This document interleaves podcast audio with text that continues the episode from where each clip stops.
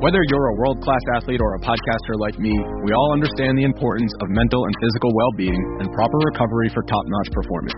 That's why I'm excited that Unified Healing is sponsoring podcasts on the Blue Wire Network. Unified Healing is a new and super innovative global network of wellness centers powered by Energy Enhancement System, or E E System. If you haven't heard of the E E System yet, then you'll want to listen up. This technology promotes wellness, deep relaxation, purification, and rejuvenation. Wherever you are across the globe, access to a center is easy and affordable. Interested in experiencing the E E System technology for yourself? Go to unifiedhealing.com slash bluewire to learn more and find a center near you. That's unified, U N I F Y D, healing.com slash bluewire. No material or testimonials on the Unified Healing website are intended to be viewed as medical advice or a substitute for professional medical advice, diagnosis, or treatment. Always seek the advice of your physician or other qualified healthcare provider with any questions you may have regarding a medical condition or treatment and before undertaking a new healthcare regimen, including E E System. We're now going to take a quick break to tell you about our sponsor, BetOnline. BetOnline, the fastest and easiest way to bet on all things sports. March Madness, the Masters, and Major League Opening Day are right around the corner.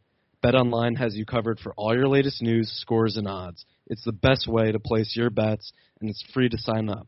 The best part, when you sign up, you receive fifty percent welcome bonus. The Wilder Fury rematch goes down this Saturday night. We can't think of a better way to wager on that fight than doing it with actual free money. Head over to bet online dot a g and use our promo code BLUEWIRE to revive your fifty percent welcome bonus on your first deposit. We signed up. It's super easy, and if you're already into betting, it's a fantastic way to support this podcast. Again, that's promo code BLUEWIRE, all one word when you sign up, at bet online dot a g. BetOnline, your online sportsbook experts. Blue Wire. It's exciting to win money. Back out to Allen. His three-point will bang! Tie game with five seconds remaining. Is there anything you don't gamble on? Uh, not really.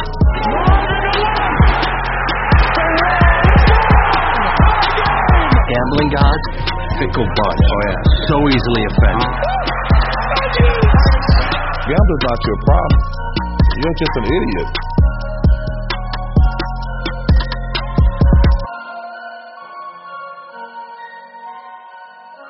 Welcome to the Full Slate Sunday Scaries podcast, brought to you by bet online dot a g. I'm your co-host, Cody Darwick, joined out in Chicago by my brother, Tyler Darwick. Tyler, happy Sunday. Happy Sunday to you as well, Cody. Thank you. How's your weekend going, Tyler?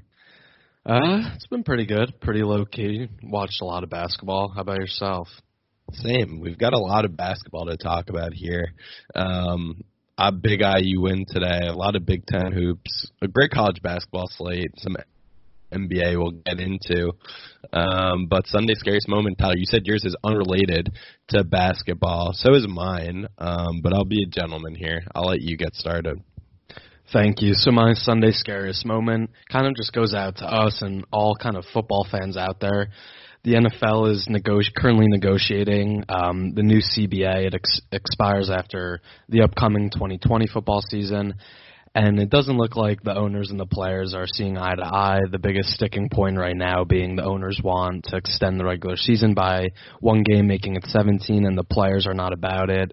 And it seems like the owners aren't going off of that stand, so seems like they're going to probably not reach any agreement in the next week or so, and then we're going to go into this year basically with the C B A kind of hanging over the season that it's going to expire after the next Super Bowl, and then I feel like it's going to be two thousand eleven all over again where it looks like there might be a lockout. Yeah, hopefully not. Um, I didn't know if uh, that meant that having one more week to have to bet on football and everything that comes with that, if that was the scary part of this for you. No, the scary part is the potential lockout, and I mean it's not an extra game. They're just removing a preseason game and adding it to the regular season. And I agree with the players. They always talk about safety. I don't understand how safety would really, how they could say safety is their number one priority if they're adding a num- another regular season game. I saw Sherman was obviously outspoken against it. Uh, J J Watt was against it. So it doesn't seem like they're going to reach any agreement soon. They also said they want to expand the playoffs, which sounds cool. The only reason I'm kind of against it is you're only giving one team a bye then. Um, makes the one seed obviously super important, but you just look at this year. In the N F C, there are three teams at the top with the same record, and only one team would get the bye moving forward. So I don't love that. Um, adding another playoff game is exciting, but that's my uh, scariest moment, just the potential that there could be a lockout looming. Um, not like the best way you want to go into a football season. Mm-hmm. Yeah, I think it definitely makes sense to get rid of a preseason game. Um, that fourth preseason game, it does seem pretty useless. Um, I, I, I don't know. It hopefully they get through it because we can't have football on any kind of delay. Personally, I'm pro. If they can figure out a way to make it work, uh, having an extra game, why not?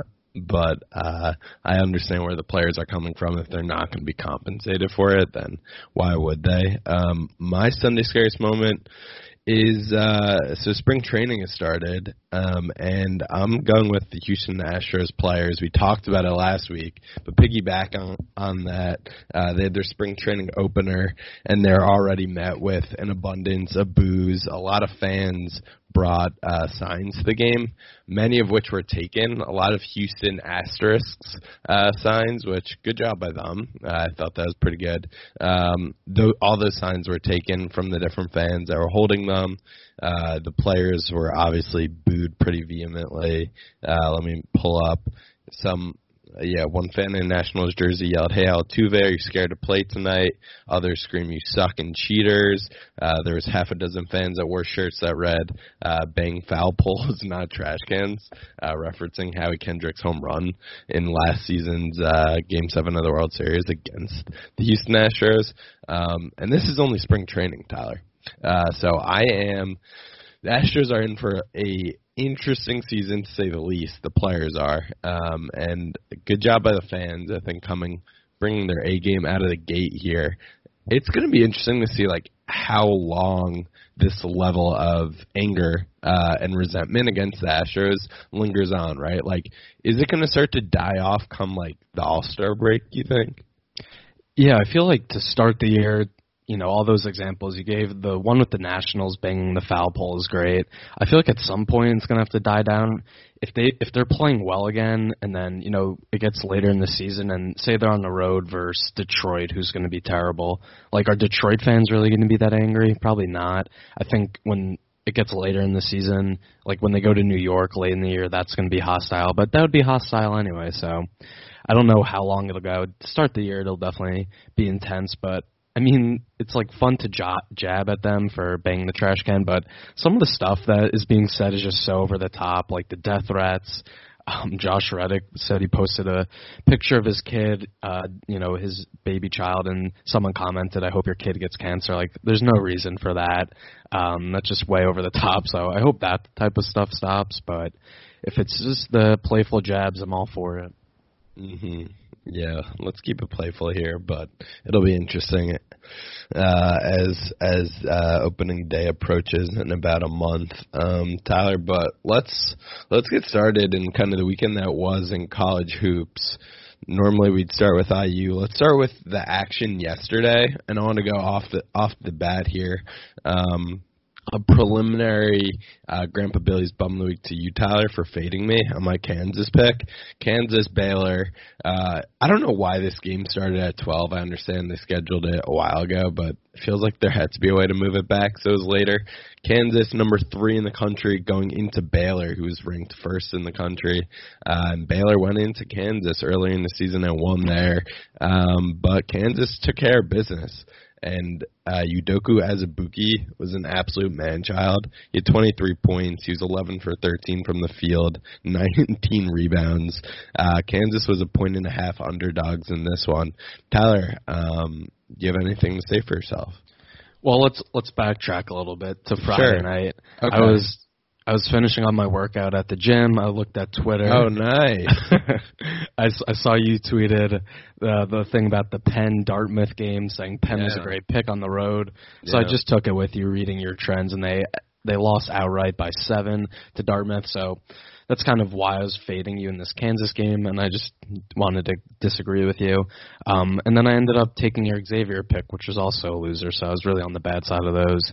Um, but being on being on Baylor in this game, just like they started out like really hot in the first couple minutes, and then Kansas kind of took control, and the game was close for basically the entire time. But I never felt great about it, and it was just like Azubuike, those pick and rolls going down the lane, those wide open dunks. He's eleven of thirteen from the field. He still can't shoot foul shots. I'm not sure why they didn't go to that earlier, kind of like hack-a-shack type thing with him, but he was so dominant. nineteen rebounds, three blocks. He controlled this game, and Kansas is the best team in the country. They're going to be one after this week. Three of the top four teams lost yesterday. Five of the top ten teams this week lost. So there's going to be a little shakeup. But Kansas feels like the best team right now. Between Azubuike, Dodson, uh, Marcus Garrett's a really good wing defender. Um, it feels like Bill Self has the best team in the country, and he usually screws that up. And what did you think about the end of the game, them not fouling? Because that felt like a typical Kansas move where wherever whatever they did, they were going to get wrong. If they fouled, then they would have made you know maybe fouled him when he's in the act of shooting, or if they didn't foul, he was going to hit the shot. Like, I thought they should have fouled, especially when they did the handoff. There were like two seconds left. They had a good yeah. opportunity there, and they got a good look at it. Guy just was a little short. Yeah, I'm typically pro if you trust, like if you have your uh, senior guards, but like kind of what Kansas has, and like veteran guys on the team. Um, I, I think you try and foul where you can, especially as it kind of winds down to the final seconds there. Uh, they ultimately got lucky. Um, I mean, for me, too, like watching these two teams play, I watched Kansas earlier in the year uh, in the Jordan Classic, and then Baylor I watched. I hadn't watched much of them at all. I watched them uh, after our boy Greg Peterson gave us the pick that night, and they kind of eked out a victory that, that night. Um, so I watched them then, and their defense is great. The thing I was uh, surprised by, and you touched on on Twitter, Tyler, so Kansas is basically running this like four-guard set with Azubuike in the middle doing pick and roll, and uh everything was just like a wide-open dunk. Some of it is his athleticism. He's lost weight. He looks great. He even hit some kind of – he had post moves. Um, not everything was a dunk, but it seemed like, why don't you just uh, not hedge and, like, stay under and guard him and make him beat you? And worst case, if he gets close to the rim, you you uh, you just foul him. Um, but I think I agree. Kansas is the most complete team in the country at this point. Doesn't mean anything. It's February twenty-third, um, and Bill Self, we know what kind of what kind of happens with him. Um, but we'll see what happens. If Azubuike can stay healthy, he's a man-child. He does only shoot, I just pulled this up, forty-two percent uh, from the free throw line. But the, their guards, Dotson, Moss, Garrett, like they're they're a fun team to watch when they had it cooking like they did yesterday. Definitely. Just the defense Baylor was doing. They just kept doing the same thing. It was like you have to make an adjustment, stay behind him, because you know, he could he was bigger than – you know, basically everyone on the court. Like, maybe he'll get post moves, but you can't just keep letting him just get wide-open dunks. I didn't understand that. Um, Jared Butler, Baylor's leading scorer, he did have nineteen points, but they held him seven of eighteen from the field. It just never felt like Baylor could get easy shots. And barring just, like, a collapse down the stretch, I mean, I think Baylor and Kansas will end up playing each other again in the Big twelve championship in the conference mm. tourney. I, I, I think they're locked into a one seed. They've had a great year. This was their first loss since November, which is crazy. So they're going to be a one, but you know they're great on defense, top ten in the country in defense. But offensively, I mean, they're playing Kansas, which obviously is a tough opponent, but they're only two hundredth, two hundred, they're two hundred eighth in the country in scoring this year. Like, I feel like they're a team that can get upset in like the second round if they go up against a team that could just hit a ton of threes or lose in the Sweet sixteen. Scott Drew has had his share of history of losing early when they're big favorites, so that w- that makes me a little nervous about Baylor. Like, offensively, I never felt like they had an easy play to go to. Maybe that's just because they're playing Kansas, but I think come tournament time, they're they're very susceptible to getting upset early. Mm-hmm. I agree. I, there, it just doesn't – it didn't feel like a number one team in the country at home. Um, just the firepower, not not really there from them either time I've watched them. Tyler, did you watch the, the late-night Pac twelve game between uh, Arizona and Oregon uh, in overtime? Yeah, I did catch the end of that game in overtime, and Arizona, Sean Miller, obviously brothers with Archie Miller. It just feels like they, it feels like they that can't team. Shoot. Go ahead. I was gonna say, Arizona, I think like four years in a row, basically my four years in college, I always picked them to go to the Final Four, and they never did. And I actually picked them to win it all the year DeAndre Ayton was there, and they lost in the first round. Same. Like they, they're just a team that just always seems to like shoot themselves in the foot in these big games. And this was another one. They're up six with three and a half minutes left to go in regulation. They blew that one. Pey- Peyton Pritchard had a great game. He had thirty-eight points. Um, but it was a crazy game. And the play at the end where they threw the full court Uh, length of the court pass, guy gets fouled on Arizona, has a chance to tie it, win the game. This is both foul shots. Like, that feels like the summation of Arizona basketball the last like five, six years. Yeah, every, it's funny too, because at the start of every Arizona year, the past like three or so, uh, if I'm like, is, is Sean Miller still the coach? Is he in trouble? Because uh, they had the whole F B I investigation under Aiden, um, and like nothing. Obviously, nothing really came of it, but he's he's him and Bruce Pearl are one A, one B uh, for sweatiest coaches in college basketball. um, but it, it really must be a Miller thing in terms of uh, the foul shooting, because I U, we'll get to them a little later. Foul shooting's been uh, an Achilles heel all year, the last few years under uh, Archie. Arizona in this game at home, a huge a huge game versus Oregon. Uh, they went ten of twenty-one from the free throw line. They missed free throws at the end of regulation, and like you said, in overtime, that would have won them the game. Uh, just a brutal beat for them. Um, I I didn't bet on this game, but I just flipped it on, and it's always a treat. I don't watch much of. We talk about time zones quite a bit on this podcast, Tyler. The Pacific, the Pac twelve, it's tough. It's late. Uh, ten thirty tip. It's like if that's on, if the Lakers are on, I don't know. I'm probably watching that. Um, but Bill Walton is such a treasure. Um, him and Dave Pash, their banter. Why is it that he's only Pac twelve? I know he probably lives out there, went to U C L A. Share him. Share him with the Big Ten. I would love to have one season with Bill Walton uh, calling I U and going crazy about uh, the fact that we turn the ball over all the time or whatever it may be.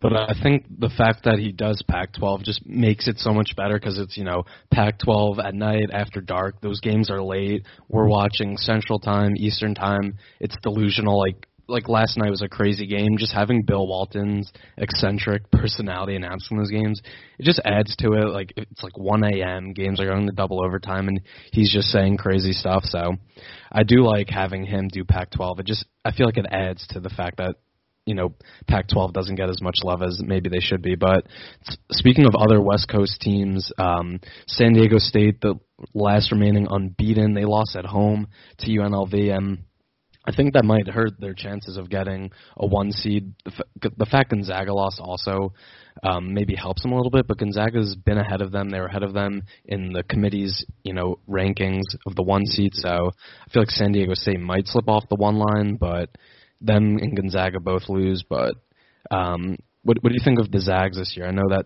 that was your team uh, growing up. Yeah, I mean, they don't have Adam Morrison, uh, Jeremy Pargo, uh, Derek Rivio anymore, so not as familiar with the the squad. Um, and truth be told, I haven't watched a whole lot of them, so I can't give a great take on it. But uh, for them to lose to B Y U when they're two and they have a chance to overtake the number one overall is very Gonzaga. Um, I mean, they'll be there. They'll be in the Sweet sixteen, and we'll be like, eh, okay, we'll see. We'll see actually, actually what ends up happening with Gonzaga. But it does feel like this year, I mean, well, we, we spoke to it about Greg when he came on and the futures and, and all that. I'm going to pull it up now, actually. But this tournament, unlike, like, there's always, it feels like, a top tier of teams, right? Whether it feels like maybe that's Kansas right now, but this tournament, it's, I mean, you could, I'm going to say there's, there's what, as a good chance that we get a one to two, like six and above seeds in the Final Four. Like, it just feels like that kind of year. It's definitely possible. I mean, I think the top four or five teams in the country are kind of in their, you know, an area of their own. And then after that, I think it could be anyone. Like, Dayton is fifth right now. They're certainly going to jump up with, you know, San Diego State losing, Gonzaga losing, but, like, are you confident in Dayton being a one seed to run, you know, run the table? They're not, they don't have a track record. Obviously, Archie built them up a little bit, but they were never that good. Like, having Dayton as a one seed, I don't think a ton of people are going to be confident as that. Because when you have a team like that, I feel like people always like it when they're a lower seed and they're more of an underdog. Like, if Dayton goes in as a one seed, it, it feels like that's just bound for them to lose early. Yeah, I mean, they it, the weird thing about all those kind of non-conference teams and, like, the issues Gonzaga has had, like, they they stack the non-conference schedule, so they have all these premier games, and they get up on that competition, but then they go through a majority of their season, right, just playing their conference. The A ten is better, I think, than the West Coast Conference, so I think that helps Dayton. And they did go. They did trade blows on, I think it was Thanksgiving Eve when they played Kansas, uh, and that game uh, went to overtime. I So I don't know. I'm, it's it's going to be a weird year just looking at the futures. Kansas plus six fifty, they're the favorite. Baylor and Duke are both eight to one, and then everyone else is better than ten to one odds, and it's it's going to be absolute chaos. So, I mean, Indiana sitting here at uh, sixty-six to one, Tyler. That does that tickle your fancy at all? When when they're up nineteen today, I, I thought it might be interesting. But let's move over to the Big Ten in general. Um, with two weeks ago in the season, I saw you tweeted this out. The top. I believe top ten teams in the conference are all within four games, and you move Maryland, who is currently in first, second through yeah. tenth, are all two games separated by two games. So a lot can change, and we've complained a lot about Indiana, and you know, in two weeks it could end up maybe being a top five, six seed in the Big Ten. But it's been absolutely crazy. The home teams continue to dominate. Ohio State beat Maryland today, and Ohio State, Indiana beat Penn State. It's insane just how and, bad. And Wisconsin, too. They beat uh, mm-hmm. they beat up on Rutgers. Yeah, and the crazy thing is, going quickly back to that Kansas-Baylor game, both of those teams are undefeated on the road in conference, so I think that really shows that they're kind of the cream of the crop, even though I said Baylor could lose in the tournament. But for the regular season, the way the Big Ten's gone, it's insane. Home, home teams continued to dominate. Who are you riding? Maryland as the best team, or do you think there's another team that could end up, you know, maybe winning the conference? And I guess better question: who do you think has the best potential to go deep in March Madness? Uh, I have two teams that I like here, but the one, all right, if I have to choose one team, I I really liked Michigan. Um, they kind of peaked early in the year in terms of their. I believe they got up to as high as five. They still have Xavier Simpson, which is crazy to me. He's still on that team. But they have, like, a, a good mix uh, between him, um, Livers when he's back and healthy, and Mo, um, Mo Wagner's uh, younger brother can shoot it a bit from three. But they're starting to get hot right now.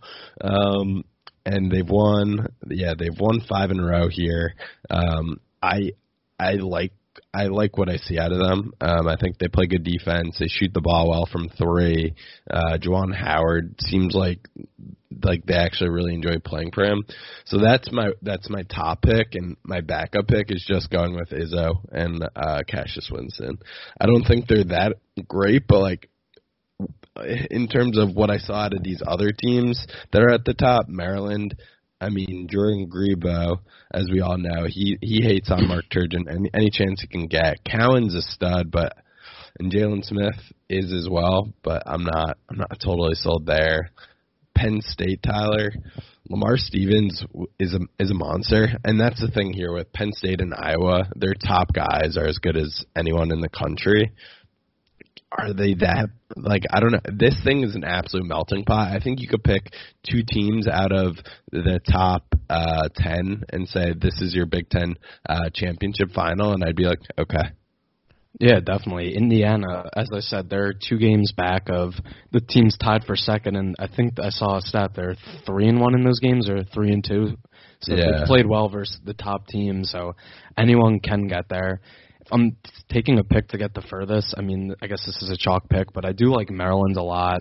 Anthony Cowan has been there. He has a lot of experience, and he feels like a guy we know because we watch a lot of Big Ten, but nationally, I don't know if he gets as much love as he should. Like, I could see him just becoming a guy who could carry this team in March Madness and everyone starts knowing his name and he gets hot, and Jalen Smith is a beast and he could play inside out. And this team is just really resilient. I think I saw today, so I was watching their game. They've won five games this year when trailing by ten plus points. They did it versus us in Assembly Hall. They've they've beaten Iowa. They won at Illinois, at Michigan State late. Great comeback game there. Like, they've just been battle tested this year. They they killed Marquette early in the year. They beat Notre Dame. Like, they've gone through the ringer and played a lot of good teams. And I know Turgeon has, I guess, a history of messing up good teams, but I don't know. I think they're really good, and just those two guys together are studs and can carry a team in March Madness in a year where the top is good, but where they're going to be seeded, they're probably going to be a two or three seed, so they're not going to have to play a one seed potentially till the Elite Eight. So I think they're definitely capable of going far. I like your Michigan pick. They've had such a wonky year. They started off unranked. They played really well in, uh, was it the Battle of Atlantis? And then they moved up to fourth, and then they kind of cooled off. Now they've won five in a row, and they dominated at Purdue yesterday, which is a tough place to play. And as we said, no one in the Big Ten has won on the road. So for them to do that is impressive. So I like that. And Michigan State, I've said it all year, I don't think they're that good. Izzo obviously has has the respect, and Cassius Winston is great, but outside of Winston, they just don't have a second go-to option. And I know uh, Langford is hurt, and Hauser was supposed to be on the team, but his waiver didn't clear for the transfer. But relying on Xavier Tillman as your second option, I don't see that getting them that far. So I think that's a team that I'm definitely going to pick to get upset early, depending on the matchup. Did we ever check in on his second child? Well, he's having a second kid, I think. Well, I thought she was, like, going to have the second kid the day after the Maryland game. Isn't that what they're saying? Maybe. I mean, the fact he is a three-year-old is insane, and he just he just turned twenty-one. But let's not get too yeah. into that. Let's talk yeah. about the I U Penn State game. Huge win for Indiana, sixty-eight to sixty. As I said, they're up nineteen towards the end of the first half, and then Penn State goes on, I think, a twenty-six to four run to end Correct. the first half, start the second half. Indiana's down six, and somehow Indiana only wins, ends up winning the game by eight. Just absolutely topsy-turvy. You tweet out the gif of the roller coaster, and that's how I actually feel watching these games, because I, like, I feel nauseous watching them. I usually feel nauseous going on a roller coaster, so it's a perfect Yeah, it's, uh, I mean, the line, I think it opened at, like, Penn State was uh, favorite by one. It swung to I U minus one. I was just sitting on my couch with Ethan. We were going to watch the game together, and I was like, I, I just think they're going to win. Like, this is a game that they win, and they just trick all of us last week, fully out. This week, they looked great uh, at Minnesota. Trace dominated in that game, and I was like, okay, I think, I don't know, ranked team at home, Assembly Hall.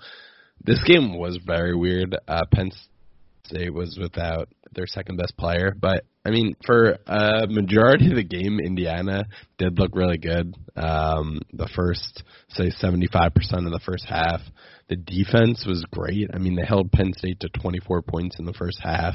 Um, and on the game in general, only, only forty-one percent from the field for Penn State. The biggest thing, too, like, they actually defended the three well in this game, which feels like the first time I can I can really remember. And Archie Miller, uh, Penn State was two for fourteen in the game from three. The end, again, we tried giving it away early in the second half, but there are a couple things that I want to touch on. One, if the game plan is going to be to give Trace the ball consistently, this team is interesting. Um, we've done it the last two games. Um Will that continue? I don't know. I hope so, because it makes it much more enjoyable and fun when we do that. He didn't play amazing. Uh, he was th- he had thirteen points, ten rebounds. He was only six for seventeen from the field. Like, felt like he missed a couple of uh, gimmies around the rim, but he had some big boy moves. Like, his move on uh, Lamar Stevens when he, like, faked left Um, and then spun back to the right and basically got Lamar Stevens to pick up his fourth foul, and he dunked on him. That was in, that was incredible. Um, another thing I want to talk about, Tyler, Race Thompson, he's like a real asset. I think Joey Brunk's days as a starter are numbered until uh, we play Purdue on Thursday. Yeah, it'll be interesting to see what he does with the lineup. Brunk only played six minutes today. He got into foul trouble early, but that was good because You know, he he just isn't doing anything. He played well, like, in the middle of the season. The last, like, six, seven games, he's just kind of become useless. So, and Race Thompson's emergence has been huge. And Theron Davis has played well. He only had two points today. But he, Four he, fouls. he, but he gives them good minutes. He didn't play his best game today, but when he's out there, you feel better than Joey Brunk being out there, who just gets beat every play and is honestly terrible. Um, so it was a good week for Indiana. They went two and oh. They had to. They've, like we said, they started giving Trace the ball. He wasn't efficient today, but I think that's just the way the offense needs to play, and it'll free up other guys if he starts getting double teams. Um, but the end of game, just, you know, execution, mental, like, awareness, the coaching still remains a question mark.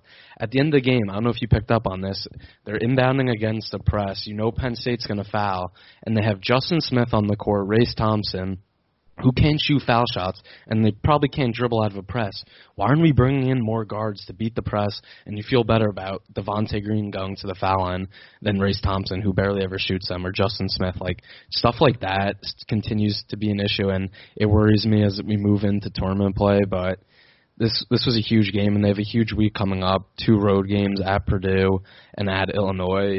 If they can win one of those games, that would be huge. It feels like their spot in the tournament is getting more solidified, but if they want to avoid a play-in game and, like, get, like, a decent seed, which is still possible, they have to win one of these road games. So definitely an encouraging week, and just, just better than where we were last week, right? Yeah, we were in a dark place last Sunday. Um, the the one coaching thing I want to hit on, I, I didn't really understand at the end of the game. Al had a big turnover late on a two-on-one. Uh, he threw the ball away. Finney is like our most calming presence on the court out of all these guards. It felt a little inexcusable that he wasn't out there. Um, but bottom line, we win two and oh on the week, eighteen and nine overall, eight and eight in conference, and we're just in this hodgepodge of Big Ten teams that continues to beat up each, each other. Um, and, yeah, I think you have to go into Purdue and win that game. Um, and then it's – It's it's going to be interesting because if Tyler, I see I see I see a likely path here.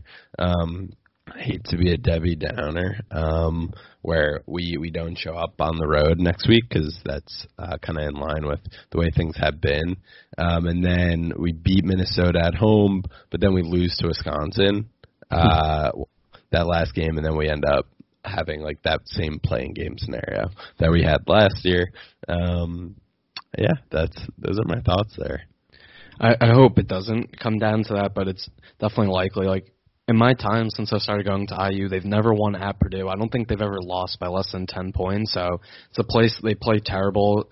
Um, but if they can't show up for the game on Thursday, my point about Archie, like, still kind of wanting him to get fired, I'm not going to relent off that if they don't show up on Thursday because – one, that's a rivalry game. Two, they got embarrassed in Assembly Hall a couple weeks ago when they had Bob Knight come back, Isaiah Thomas, all those guys who were there before. Like, they didn't show up in that game, and Purdue kind of stomped on them. And three, Purdue is kind of like on the ropes right now. They they're not in. They're not going to make the tournament as of today, but they still have a chance with the games they're going to play. Like, I U could deliver that knockout punch, and this isn't as strong of a Purdue team they've had in the past couple of years. If Indiana wants to be taken seriously, like, you go into Mackey Arena on Thursday and, like, throw that knockout punch and beat a team that you haven't beat in, like, four years now. So I hope they're able to show up. They haven't shown it all season, but maybe maybe this week has finally, like, awoken them in the fact that, you know, Trace is getting the ball more. Race Thompson has emerged. Jerome Hunter continues to give good minutes. Like, maybe all these things and just the continuation of those embarrassing losses uh, leading up to this week has finally, like, hit a boiling point. But we'll see. It, it is amazing to me that, looking at the, the records of these teams right now, we got a quadrant one win for winning at Minnesota. Minnesota's thirteen and thirteen. Purdue's fourteen and fourteen. Uh, there's no reason we shouldn't be competitive in that game. Um, I do want to mention also Justin Smith. He was like really a train wreck for. Uh, he was playing good defense, but around the rim, he was turning the ball over a bit. But he did hit big th- free throws down the stretch, which was nice to see. He went four for four uh, in the last couple minutes of this game, which was something I did not anticipate. Um, so thank you, Justin, for that, uh, because we were we were really trying to to let this one slip from our grasp. And also, I saw on Twitter Curtis Jones was getting booed. Like, are, are you serious? Yeah, that that makes no sense. For he transferred, um, like basically Queens last year, right? He played a little bit for Archie, but he, he transferred pretty early on. He went to Oklahoma State, played there, and then transferred to Penn State. The fact they were booing him was so stupid. Like, how many of those students were actually there when he was playing on the team? Probably not a lot, but as you said at the beginning, Lamar Stevens is a beast. Um, he's probably going to end up being Penn State's all-time leading scorer. He's a he's a monster, but outside of him, I don't think this team has a lot. I'm I'm not expecting them to make it out of the first round of the tournament, or first weekend out of the tournament. Um, but let's take a quick break. When we come back, we'll talk a little N B A and give out our Grandpa Billy's Bums of the Week. All right, Cody, now let's move on to the N B A and start with a big win for the Lakers today. They took on the Celtics. They were seven and a half point favorites, so the Celtics ended up covering, but Lakers get the win outright, one fourteen to one twelve. Jayson Tatum was absolutely unreal in this game. He had forty-one points.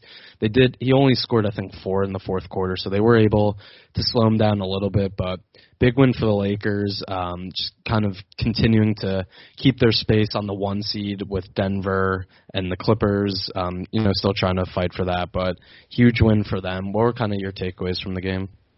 Yeah, I watched I watched pretty much the entire second half of this one. Tatum Tatum was unreal in the third quarter. Um, it seems like, I mean, he's really taken it to another level this year without Kyrie there. Um, uh, They were without Kemba, too, um, and basically were still able to keep this one interesting on the road in L A. Um, and it and the announcers touched on it, and I agree. It is one of the more exciting N B A games I've watched this year. Like, it did feel like kind of a down-the-stretch run, playoff atmosphere in that sense. Um, between Tatum and Jaylen Brown, like, those are two, like, true studs. Like, Jaylen Brown was guarding LeBron and was not backing down at all. He airballed a three late in the game with about two minutes to go, but then he had a huge, a huge one that basically put them ahead um, within. It's either within the last minute and a half minute. Um, those guys aren't afraid of the moment. Brad Stevens, I mean, the some of the guys the Celtics have out there. I mean, partially this to do without Kemba, but, like, Romeo Langford was playing a lot down the stretch in the fourth quarter of this one. He played fifteen minutes. Uh, Grant Williams, who's on Tennessee, is giving them minutes at the end of the game. And the biggest takeaway for me is this guy, Daniel Theus. Um, he was an absolute beast for them. Uh, he had sixteen points. He wasn't backing down from anyone. Uh, kind of got some, like, uh, oh, my God, what's his name? The center that was on the Heat, all the tats, Birdman. Uh, give me some Birdman vibes out of him, just flying around, uh, playing good defense, being really active. Um, and, Tyler, I don't know, as what are your thoughts on this Lakers team? They just keep winning, but, like, I feel like they're they're not that good. It's it's definitely a strange team because I think it was Mark Jackson made a good point. Frank Vogel's biggest challenge, I think, is at the end of the games, who should be out there with LeBron and A D. Like, Danny Green didn't really play a ton in the second half and in the fourth quarter. He wasn't out there. Um, they had Kuzma out there who played well today. He had sixteen points. Uh, K C P, who we wanted off the team, I mean, it's a good thing they have him because he was playing defense on Tatum, kind of doing as best as he could. And they mentioned it earlier in the year. He's actually having, or earlier in the game today, he's having a pretty good shooting year. He's shooting forty-six percent from the field, forty from three, eighty from the foul line. Like, this was a guy we wanted off the team multiple times, but he's giving them big minutes. Like, Avery Bradley's out there. So finding that final five who could go out there is going to be a challenge. But I think when you have A D and LeBron, you're You're just going to get offense from them. So if these guys are just ready to hit those open threes that are going to come up, that's all they really need. Um, but we'll see what happens once I get to the playoffs. But I think the Celtics are the biggest threat to the Bucks. They're currently the three seed. Getting that two seed for Toronto, I think, is huge because if this if They end up getting the three. One, they're going to have to probably play Indiana in the first round, which wouldn't be an easy first-round matchup compared to playing Brooklyn. And also, if they had to go into Boston with Boston having home court, I don't see them being able to pull that out. So that two three in the East is going to be huge. And the Celtics are capable of beating the Bucks. All the wings they have to throw at Giannis and um, Middleton is would give them issues, and then obviously Kemba. They're a little undersized. Tice is a good big, but outside of that, they don't have much. But Boston's definitely capable of getting to the finals, and I tweeted this today. One, how was Coach K not on the hot seat for losing the second round when he had Tatum in college? And I don't remember who else was on that Duke team, but they were pretty loaded from what I remember. And two, anyone who is a Kyrie Irving stan, this is a terrible look for you because Tatum and Jaylen Brown have just been remarkably better without Kyrie Irving. Even when he was on the Celtics and wouldn't play, they were better, and they obviously went deep in the playoffs. Last year, everyone was miserable. Everyone was bad. Now this year, they're both breaking out, and Tatum made the All-Star team. So tough look for Kyrie fans because this team does not miss him at all. No, I don't know that there's that many uh, Kyrie stans out there.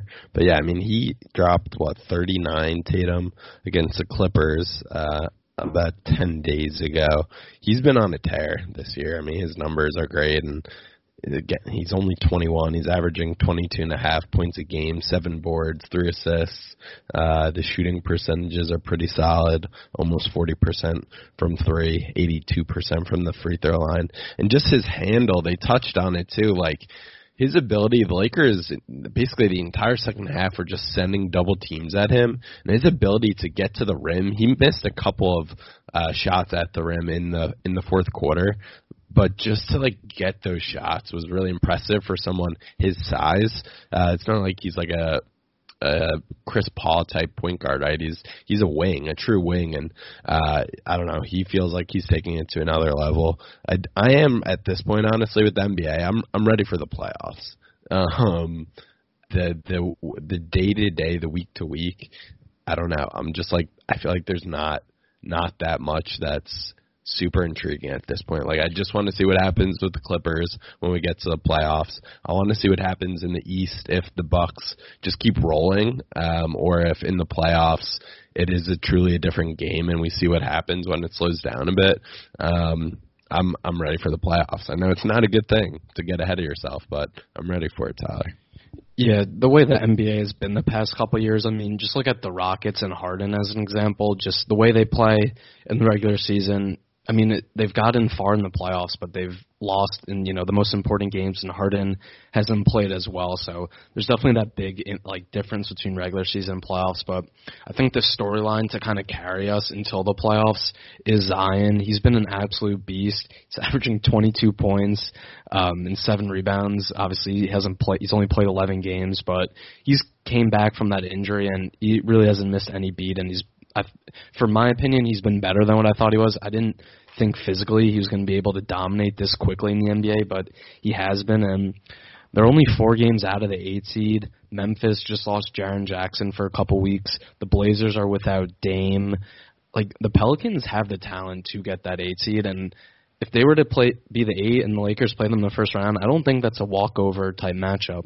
Uh, with Zion, Drew Holiday, uh, Ingram's playing great, Lonzo's been playing better. Like, that team is super talented, and if Zion had been playing the whole year, I think they're definitely capable of being around that five, six seed. So there's still a lot of regular season left, and I think that's kind of the storyline that'll keep people interested, mm-hmm. and then once we get to the playoffs, obviously it gears up, but that's kind of like the one thing I'm excited for, you know, moving forward. Yeah, the baby Lakers plus Zion, uh, that would be that would be interesting. Uh, Tyler, let's wrap it up here. Your Grandpa Billy's Bum of the Week. I will kick it to you first. So my Grandpa Billy's Bum of the Week, staying in the N B A, moving over to the East. The premier game last night on A B C was Sixers Bucks, and I was considering betting on the Sixers. I'm glad I didn't. I feel like I just continuously get sucked into them. Um, the talent on the team, Simmons, Embiid, you know, all of it. I always feel like I'm thinking like, oh, you know, they put it together. They can be pretty good. This team stinks. They're mentally, they're so soft. They remind me of um, the Cowboys, just how they're talked about in the N F L with all the talent, all the money that's put into that roster. They get it all together, how great they can be. At some point, they're just not that good. Obviously, Simmons being out, you know, he played early and then was having the back injury, which was very strange because uh, the sideline reporter for E S P N, uh, George Sedano, said the Sixers' game plan was for him to go into the locker room during commercial breaks and come out and keep playing. If he was that hurt, why is he playing? And this is a team that all year has said the regular season doesn't matter. If you're the Warriors, you know, last year who had won three titles in four years, you could say that. If you were the Heat when they had LeBron, when Lakers won with Kobe and Gasol, like you can say the regular season doesn't matter. When you haven't won anything, when you haven't even got into the conference finals, you can't say that because you haven't proven anything. So the Sixers are my bums. I'm so tired of this team. Embiid was five of eighteen. There was the picture of him at the casino in Milwaukee the night before. Um, like, if you're going to go do that, you can, but you can't then come out in a huge nationally televised game and just drop a dud like that. Yeah, that's Embiid is my Grandpa Billy's bum of the week for being out the night. It's not just like any game here. It's national televised, A B C, Saturday night. The N B A is making these into kind of their marquee matchups.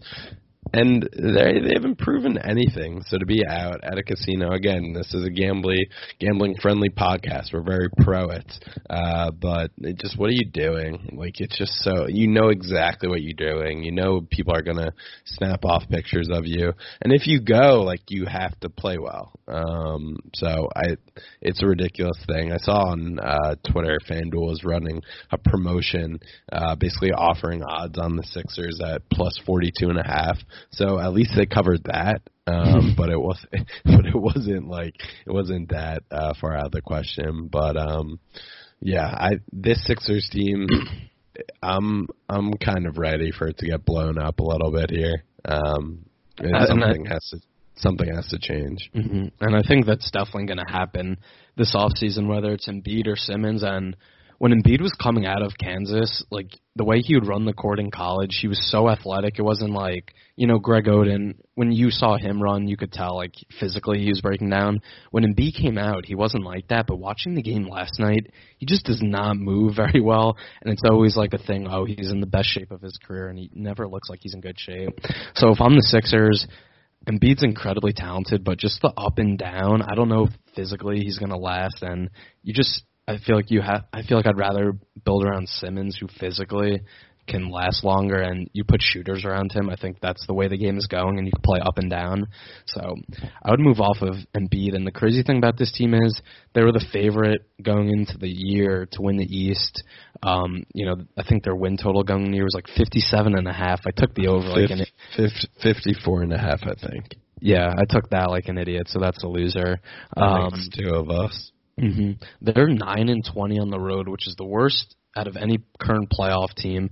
That's the same record the Knicks have on the road. Knicks are actually nine and nineteen, so a little better. Like that's so bad to be just have that disparity and supposed to be one of the best teams in the league. And right now they wouldn't even be. They wouldn't even have home court in the first round. They would have to go to Miami, play the Heat. I don't think they would win that. And they're a game and a ha- they're only a game and a half ahead of the Pacers for the sixth seed. So to be that low in the standings for a team that had this much hype coming in, it's embarrassing. I think Brett Brown is most likely going to get fired after this year unless they have some great playoff run. But that team is just so disappointing, and I'm just so tired of like they won the other night versus the Nets in overtime, and the Nets are without Kyrie, and then Embiid makes like the comment that he's like w- could be the best player in the world. It's like then you have to show up yeah. and play well against the Bucks when you're going up against arguably the best player in the world in Giannis. Like you have to, you can't just talk that way and then drop a dud like that. Yeah, he's he's just very immature, to say the least. Um, yeah, so get it together, Joel. Um, but I think, uh, yeah, I think that wraps it up for the Full Slate Sunday Scaries pod. We'll be back next week, so continue to subscribe, rate, and review.